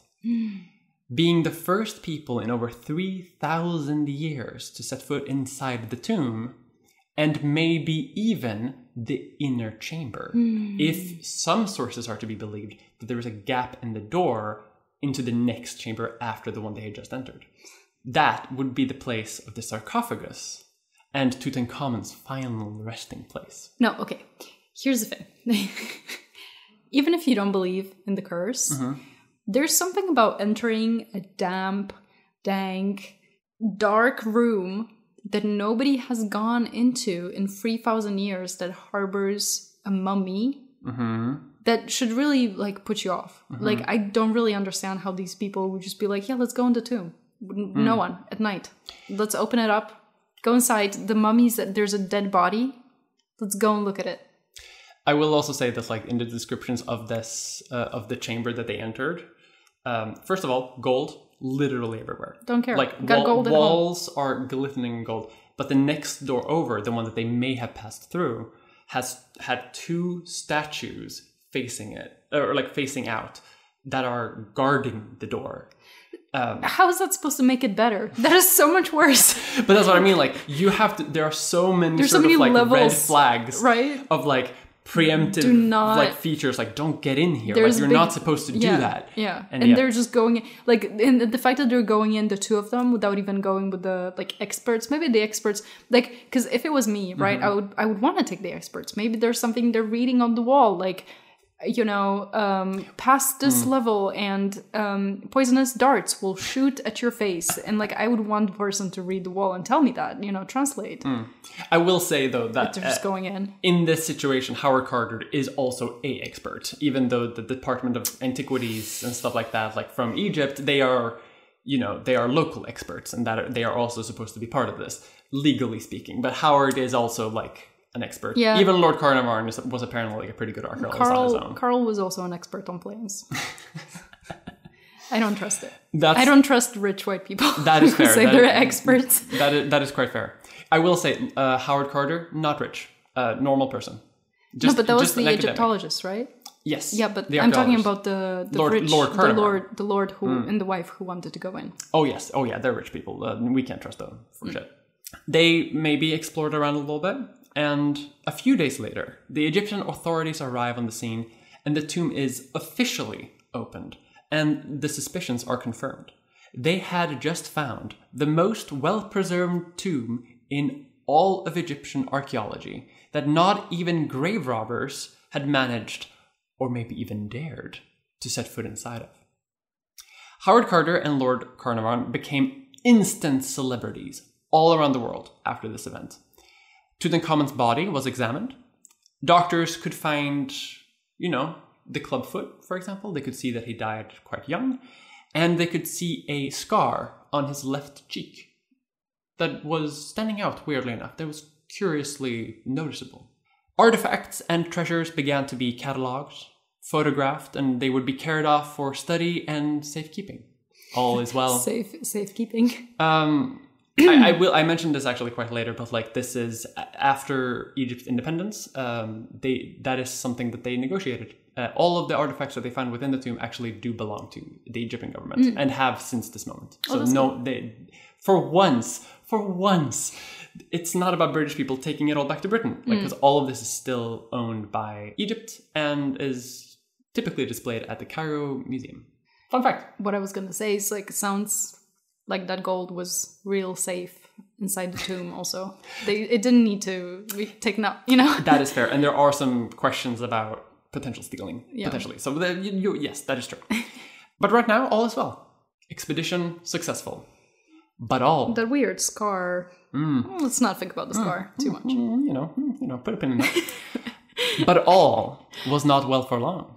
Carter would often work in the field and had to rely on messengers to carry things and letters back and forth between the dig site and his home in Luxor, which was nearby. And according to several sources, one night, the very same night that they made their unauthorized entrance into the tomb, a messenger witnessed an ominous event. When the messenger was nearing Carter's home, he thought he heard a faint, almost human cry. And when he entered the home, Instead of Carter's canary in its normal bird cage, I knew it was gonna be. I knew it was gonna be the canary. I was like, please, leave, please. I hope the canary doesn't die. Instead of Carter's canary in its bird cage, there was a cobra, the symbol of the Egyptian monarchy, and Carter's canary had died in its mouth. Oh. Ominous. Yeah, don't like that. A little bit after this, a short time after this, in fact, Lord Carnarvon was found dead. A mosquito bite had become infected, and he had died of blood poisoning. A mosquito bite on Lord Carnarvon's cheek. Do you know what? I was actually thinking, like, I hope it's not the daughter. I hope it's not the daughter. Because you know, no, the how, daughter. Like, the daughter always... doesn't come up again. You don't have to worry about the daughter. Okay, the daughter's fine. But like, you know how like a trope is always like, oh, the mm. the things and the people that are dear to the main people involved. It's like sort of a gradual increase in, in severity. But I'm I'm happy the daughter is like thriving in Britain. She has nothing, nothing to worry about. Yeah, I think she may have even been in Egypt uh, occasionally, also just vacationing. Mm. But she's fine. Yeah, I mean, she's fine. She, she she was fine. She's also apparently. Good Egyptologist on her own account, yeah. And like, is, you know. Hope she doesn't steal uh, ancient uh, relics for her own. I would gain. hope. I would hope this as well. But I wish her well. Now, legends say that the curse had claimed its first victim, but it would not be the last. Shortly after visiting the tomb, in July of nineteen twenty-three, Prince Ali Kamel Fahri Bey was shot dead by his wife. Because a lot of Egyptian uh, nobles and like rich people, they want to come and see the tomb as they're excavating it. He visits it. Wife shoots him dead. Why? Unknown. George J. Gould, an American railway magnate, who was also visiting as a tourist to the tomb, died from a fever in nineteen twenty-three, immediately after visiting the tomb of Tutankhamun. And also, Lord Carnarvon's half-brother also died from blood poisoning in nineteen twenty-four. One of the last of the notable deaths was one of the doctors who examined Tutankhamun's body, Sir Archibald Douglas Reid, who died from a mysterious illness in nineteen twenty-four. Many people now who have entered the tomb or visited have now fallen sick and died, very shortly after visiting the tomb. And to be clear, not a lot of people entered the tomb to begin with, because mm. it's a it's a tomb, you know, like you're not going to... enter a lot of people. Most people would maybe watch from far away. But if you're rich and powerful, you could enter. And if you did, maybe you had a big chance of dying. Poppycock, say you, but consider the following. According to a close friend of Howard Carter, anthropologist Henry Field, a paperweight was given to another of Carter's friends, Sir Bruce Ingram, which was composed of a mummified hand with its wrist adorned with a scarab bracelet, marked with the following. Cursed be he who moves my body. To him shall come fire, water, and pestilence. Soon after receiving the gift, Bruce Ingram's house burned down. After rebuilding the house, the house flooded. And then kind of on I, the nose there. And then I guess he got sick afterward. I think it's. He so didn't funny. die though. Like he was. Like he didn't die. He, his house got fucked twice, but that's it. Hmm. Sorry. Well, it's saying? Still not good. No. I just think it's interesting that both of our stories are basically like happening at the same time. I know, right? It's the most Halloween time. But what about Carter, the main archaeologist, the guy who's like in charge of the actual work? What happened to him? Well, in nineteen twenty-six, while still working in the Valley of Kings, he wrote in his diary that he had seen for the first time ever in his almost forty years of working in the desert, a jackal. A rare type of jackal that just so happens to be the same one as Anubis, ancient Egyptian god of the dead and protector of graves. But he himself did not suffer any ill effects, it seems. In fact, he seemed to have done quite well for himself. Several royal honors by the Egyptian royal family, honorary doctorates at several prestigious universities around the world, and a lifelong lucrative career as an author on books on Egyptology. Recognition, long time coming, or is it spiritual intervention involved? Now, that is the curse of the tomb of Tutankhamun. A very popular, like, curse that uh, people talk about. But now we reach the point where I have to bring us down to reality a little bit. Mm-hmm. But also I want to very quickly mention, not not to distract too much from the Halloween theme of this episode, some real curses to finish off my segment. Very, very quickly, initially, uh, Tutankhamun's tomb did not have a curse. Just did not have one. Uh, Egyptian tombs sometimes do, but this one did not. So it's just like people I, made it up. I still wouldn't go in. That's quite, that's very reasonable. Uh, there is no uh, saying on his... Uh, on the doorway, but he did have the scar on the cheek, and Lord Carnarvon did actually get the bite on the cheek, which mm. is ominous, mm. right? Um, Howard Carter, just a normal dude. I don't want to besmirch his name by like claiming he's like a witch uh, who's like using ancient Egyptian magics to get benefits. Like he's like he's a normal guy. He was a scholar, you know, like a guy. And as I mentioned, the artifacts are owned entirely by the Egyptian government, uh, except for a few things that may have been given to the archaeologists, like as sort of like gifts for the, for their discovery. Uh, so at long last, we don't have to be angry at British dudes stealing things from Egypt. And of course, the opening of this tomb was so significant that it caused mummy mania to basically come up again. And it became such a public media spectacle that we ended up with the term King Tut. Like, it's weird that a pharaoh has a nickname, right? Like, no one else has that, and also, like, who knows any other pharaoh? And that's all because of this media media hype. And it's also probably the media hype that led to there being a legend of the curse, because people wanted to keep it in the news for as much as possible. Mm. Uh, but all the stories about houses burning down and flooding and the cobra eating the bird, all real stories that real officials and academics and journalists told. So, like, that kind of stuff was reported in the news, and it happened. And the really weird one is, the we- the one that where you go like, well, maybe there is a curse, in fact. Maybe there is something going on. Is that the cobra story, the story about the cobra eating the canary and stuff, that was reported in December twenty-second of nineteen twenty-two, which is before anyone dies. Mm-hmm. It's before, basically, they've even entered the inner chamber of the tomb. So... what did the New York Times know? Like, because there was no there was no curse speculation. There was nothing. So that that was a weird story to have, unless there's a bad omen for a curse. But yeah, the curse itself is uh, fake. Doesn't exist. It's media ho- hooey and about a lot of unfortunate uh, coincidences that a lot of people. Yeah, kind but of how deny. Do you know it's a coincidence though? Shit happened. Yeah, and here is a good thing actually. Here is where the medical aspect. I can sneak it in here at the end mm-hmm. uh, because people have looked into it. Mm-hmm. People have tried to figure out like what did happen. Why did so many people die uh, in like in a very short time after vi- visiting the, the tomb? And for a long time, there was a bit of a speculation that it could be some sort of fungal growth inside the tomb that nestled within the lungs of people. And then that lowered people's immune systems to the point where like they could be killed very easily by other things. Um, doesn't really explain uh, the guy who got shot by his, by his wife, but you know, or like, the house burning down and flooding. But it could explain Lord Carnarvon, for example, mm. um, and it could explain some other people who just died of mysterious illnesses that like people couldn't really figure out back back then either. Yeah. Um, but odds are that this is also not true. Like odds are it's just a coincidence. People have tried to like measure. But what it, okay, stuff. But what is a curse? Like what is a curse after all? Maybe the well, you yeah, know, what is a curse? Because like because even the you know thriller Indiana Jones um movie trope is mm-hmm. also like you know a, a tomb has a curse and the curse is you get a poison dart in your forehead and die. You know that's still kind of a curse. Like that's you shouldn't go in because something bad is going to happen. That's so true. Like I would. Maybe be so bold as to count the weird fungal infection also curse. Mm, that's true. That's a good point. Don't go in there. Could be. Bad things will happen. Could be. Uh, you can go in there actually right now. Uh, it's they've converted his tomb to a museum. His his body is there. They put it back. That sucks.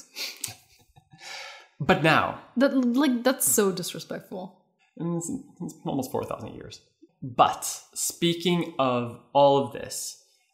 I don't want to pull you away too much from the horror Halloween mystery a little bit. Mm-hmm. And I want to put us back into it right before we leave by talking about some real curses. And the following is one hundred percent real. Like I'm not doing, taking any creative liberty with anything I'm saying. And I need you to know that. Salem? I believe my in... My per- co-host here. Yes. There will be a moment where you go, that's not true, but it is. No, I fully believe in curses. Very good. So again, there are some real curses. Not all tombs have them, but some do. Uh, and they're usually like way more specific than what people like to think. So like death will come on swift wings. It's just like, okay, but what does that mean? That could mean anything. A real Egyptian curse would be something along the lines of, cursed be they who disturb the rest of a pharaoh. They that shall break the seal of this tomb shall meet death by a disease that no doctor can diagnose. Like specifically that. And this is just an example of a curse. It's not a real specific curse taken from a tomb, uh, because a lot of the time we can't translate them properly. Ancient Egyptian and, you know, modern language works a bit differently, so it's not a perfect translation. And a lot of the time, they're not, I, I, I cast magic upon you. You have disease. It's more like uh, trespassers will be prosecuted type of sign. You know, mm-hmm. But if you see a sign like that, you're not going to be like, oh, the sign is going to prosecute me. You know, like it's it's it's a, it's a it's a don't enter sign. Like get the fuck out. But sometimes it can be a little spicy. People take a lot of creative liberties with it. Take for example the tomb of Vizier Ankhmahor from four thousand years ago. That had a curse that warns that anything a trespasser might do against this, my tomb, the same shall be done to your property.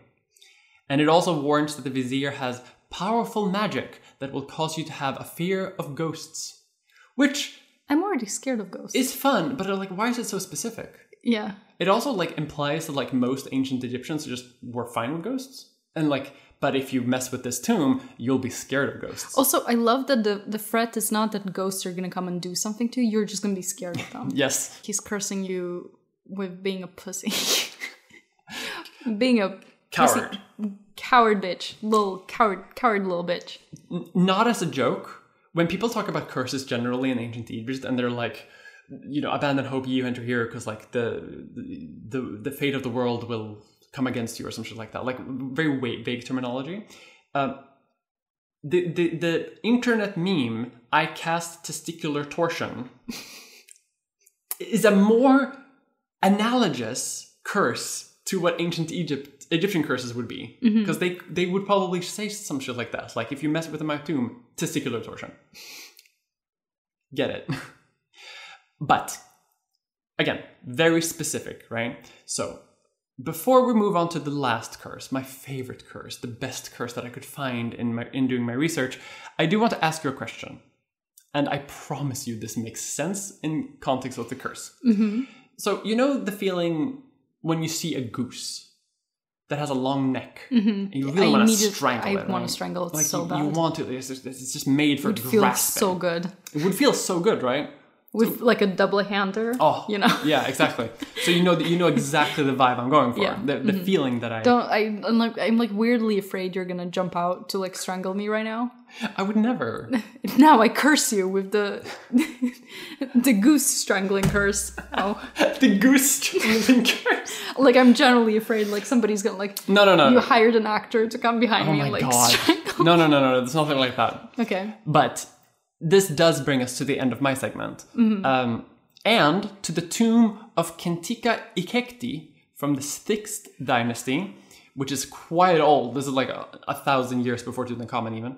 And it is my favorite, real, and actually kind of magic. It implies it's actually going to do it to you. So it's not just a stop sign, mm-hmm. uh, curse. And it goes as follows. As for all men who enter this, my tomb, impure, there will be judgment. An end shall be made for him. I shall seize his neck like a bird. I shall cast the fear of myself into him. I shall seize his neck like a bird. Oh. I Queen will shit. seize his neck like a bird and cast the fear of myself in him. That's like, so holy well shit. said.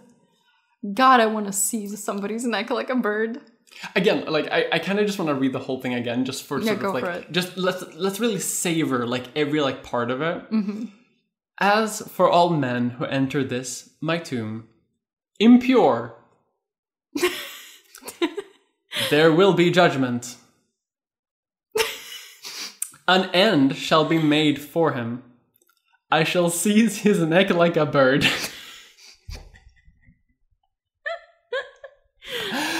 I shall cast the fear of myself into him.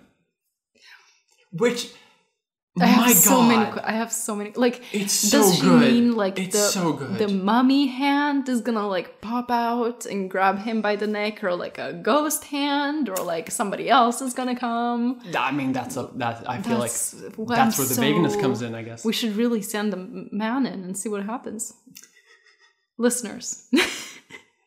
Some um, uh, if you're a man, you would have the chance to go- do something so funny, so valuable for us as podcasters. Go to ancient Egypt. Enter the tomb of Kentika Ikekti. Let us know what happens. We will give you a shout out in the next episode. If your neck is grasped like a goose, Gri- uh, grip seized, seized. Like. But does I... she cast the fear of her into you? I do think that Kentika Ikekti is a man. I will say. Um. Hello. What? Yeah, I know. Unfortunately, I, I do much. I much prefer I much the prefer, idea. Can we just pretend she's a woman? Yeah, it's her. It's a lady. Yeah. Any man who enters this tomb, impure. But I, I love that it's just impure, impure, impure, dirty, stinky. Unemployed. I will seize your neck like a goose. Like a bird. God, I love a good curse. I, I love a good curse. But because like this is this is the type of shit that they would do. Very specific. I will seize your neck like a bird. Like, that's good shit. We should be more poetic. Like I, I love the poetry right? of it. I love the just the the creative liberty she took with it. You know, right? Ancient Egypt actually had, especially early on, especially like during this time.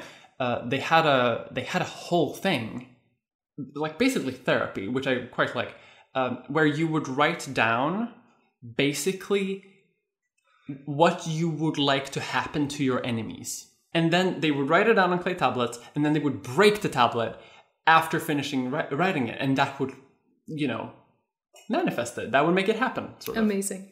As a structured cultural activity. Mm-hmm. You did that in a group too. One with the girlies' night. Wish wish death and pestilence on your enemies. But yeah, that's my segment on uh, curses. And, very good. Uh, and ancient Egypt. Um, as for all listeners who enter this, our podcast, impure. No, don't no, call them impure. Pure. Uh, there will be, outro, an end shall be made of the podcast. I shall thank you, my dear co-host, and you, uh, our listeners, and of course, our dear patrons, like birds. And our I stinky, shall... stinky goals. Thank you. Our stinky goals. I shall cast the appreciation of my own admiration to the listeners into you. Very, thank you. Very good. Very nice. Did you write that? Did you come up? I came up with that right now. Oh, amazing. This feels like um, a spoken word. Oh, it does feel like spoken word. Any man, enter my tomb. Impure. Impure. I'm gonna, I've been thinking just impure since I saw, because I saw this on Wednesday. We're recording this on a Friday. I I saw this two days ago, mm-hmm. and I've been thinking, impure. You wake up in the morning, open your eyes. Impure. Impure. Just like, I just think that that's what's happening. The mummy is just like, a man in my tomb, impure. I Ew. shall seize your neck like a, like a bird. Ew, man. Impure. Uh, gross. There will be judgment. Anyway, um... So I'm what, just repeating this what, over and over. Uh, what did we learn today? Misogyny is bad. Mm-hmm. Men are weird and impure. And, and if you're a rich white guy who's going in to steal relics, then uh, impure. Impure. Uh, get fucked. Your house is going to burn down, and also flood, and also pestilence. And so. also pestilence. I do have to do like the last tiny bit of like redemption arc for Lord Carnarvon here at the, at the very, very Why? tiny end. He doesn't deserve it. Because he like when collect because like for collecting for his own personal collection, like. Sure, before Egypt independence, before they got all the, before they owned everything, like he he probably did start taking out some a, a fair number of stuff. But I he is kind of credited with sort of like like making archaeology cool, and without his funding, we wouldn't have a lot of the artifacts of ancient Egypt that we have right now. Because if you have ever been in a museum and you've seen anything from ancient Egypt, like a sarcophagus or a, or like a scepter or yeah. like anything like that. It's a really high reliable chance it comes from the tomb of Tutankhamun. Yeah. Um, and I'm not going to say he was a great guy. He probably wasn't. He was probably like a bit of a douchebag occasionally. Uh, but as from what I could see, he, he wasn't like an abjectly like awful dude compared to many other sort of like archaeologists. He just liked he just liked ancient Egypt, and he yeah. wanted to he wanted to he wanted to appreciate it as much as possible. So I and say, e- and even a lot of people in Egypt at the time, they were like, hey, we kind of like work on it. Yeah, I so here's the thing. I really like ancient Egyptology. Um, as any as any young gay, I was obsessed with ancient Egypt. It's dinosaurs, cryptids, ancient Anci- Egypt, uh, often gods specifically. Gods specifically, God. And also um, mythology, mm-hmm. big one. But I just I have a, a a problem with like people stealing items from graves. For sure. Like, I'm I'm so grateful for all the, you know, historical artifacts that I've been able to see, but like just not from graves. Not from graves. Yeah. Leave the graves alone. So I I respect you trying to give him a nice little redemption arc, and again, like... It's very reasonable. But that's where they kept all the shit. A lot of other archaeology, you can just be like, oh, I found a house, you know, with a grave, I found a house, and got some cool stuff in it. Egyptians kept all their stuff in the graves. Hmm. Okay, well, don't... Okay, can we draw the line at mummies? Leave the mummy in the grave. I don't want, like... Can they, you put ma- the, they put him back. Isn't it displayed in the museum? No, not, not King Tut. King Tut's in the grave again. Okay, good. Because they turned they turned that into a museum, so you can go into that chamber and you can see him yeah, but, where he's supposed yeah, to be. They put like, him back. Okay, but, like, people... Okay, like, I don't... I wouldn't want to be sort of buried and, like, have... People come dirty, look noisy at me. People come so, and look yeah. at me. Like, they call it That's rest fair. in peace for a reason. That's true. You're supposed to rest in peace. Where's the peace? Where's the peace? Well, when he, your house is a museum. He slept enough. He slept for three and a half thousand years. No, he there. needs to sleep. He's a tired boy. He's a tired boy who is he, also sick and inbred, and he, he needs sick. his rest. He needs his rest.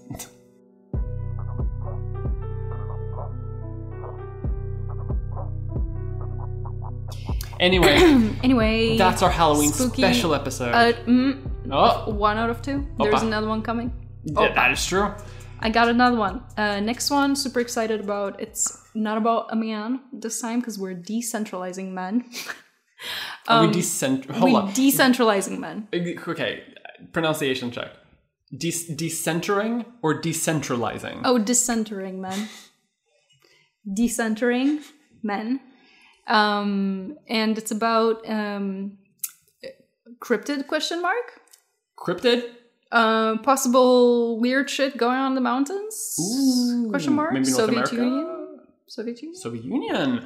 That one. Mm. Mm. So you're just gonna have to wait and see when it comes out. Do you remember my topic for the next one? I don't remember. Yeah. Alien abductions. That's right, aliens. So we got a real special one coming. Aliens. Uh, coming out soon. Um, so I hope you are as excited as we are. I fucking love Spooky-sode. I could do a whole podcast just Spooky-sode. We do a spin-off podcast that's just this. Like spooky medical shit. It's just this. I would be down, actually. I would be so down, girl. But we have to end. We have, we to, have end. to stop recording. We, it's, you have so much to edit, unfortunately. Yeah. I feel so bad for that. It's okay. But thank you for hanging um, out with us. Thank you for doing this podcast with me, as always. I hope that you listening and maybe watching on the Patreon video had also had a great time. Remember to follow us on social media. Maybe um, leave a Twitter. nice review, and maybe um, even check out our Patreon twi- if you are so inclined. Twitter, LeechFest podcast, uh, Patreon, LeechFest, I think. There's a There are links in the podcast Possibly. episode thing. There are. You, yes, they are. They are. Okay. Um, Patreon and Twitter. And, and, and please do rate us on Spotify. You can even leave comments. And I love reading your comments. I think they're so fun. They're so good. And they really, it's like, you know, sometimes we record and I'm like, this is just for me to edit and like send it into the abyss and nobody actually listens to this. And then I read the comments and yeah. I'm like, wow, real people listen to this podcast and I love it. Tell us, you know, tell us what you think and tell us like a little, I don't know, send us a message. Be like, my name is, um, you don't have to tell us your name, but like I work with this and, you know, I listen to this podcast. My name then. is this. My social security number is this. I just, I think the it's podcast. Even really interesting to know who listens to our podcast. Yeah. And I, I, I, yeah, I would also like to know that. Your name, your social security number, uh, your credit card, card information, credit card, and also uh, the three also the little C V C thing on the back. Yeah, on the back, exactly. Just PayPal, like a but password. I have been Mia. And I have been Asylum. And a happy Halloween.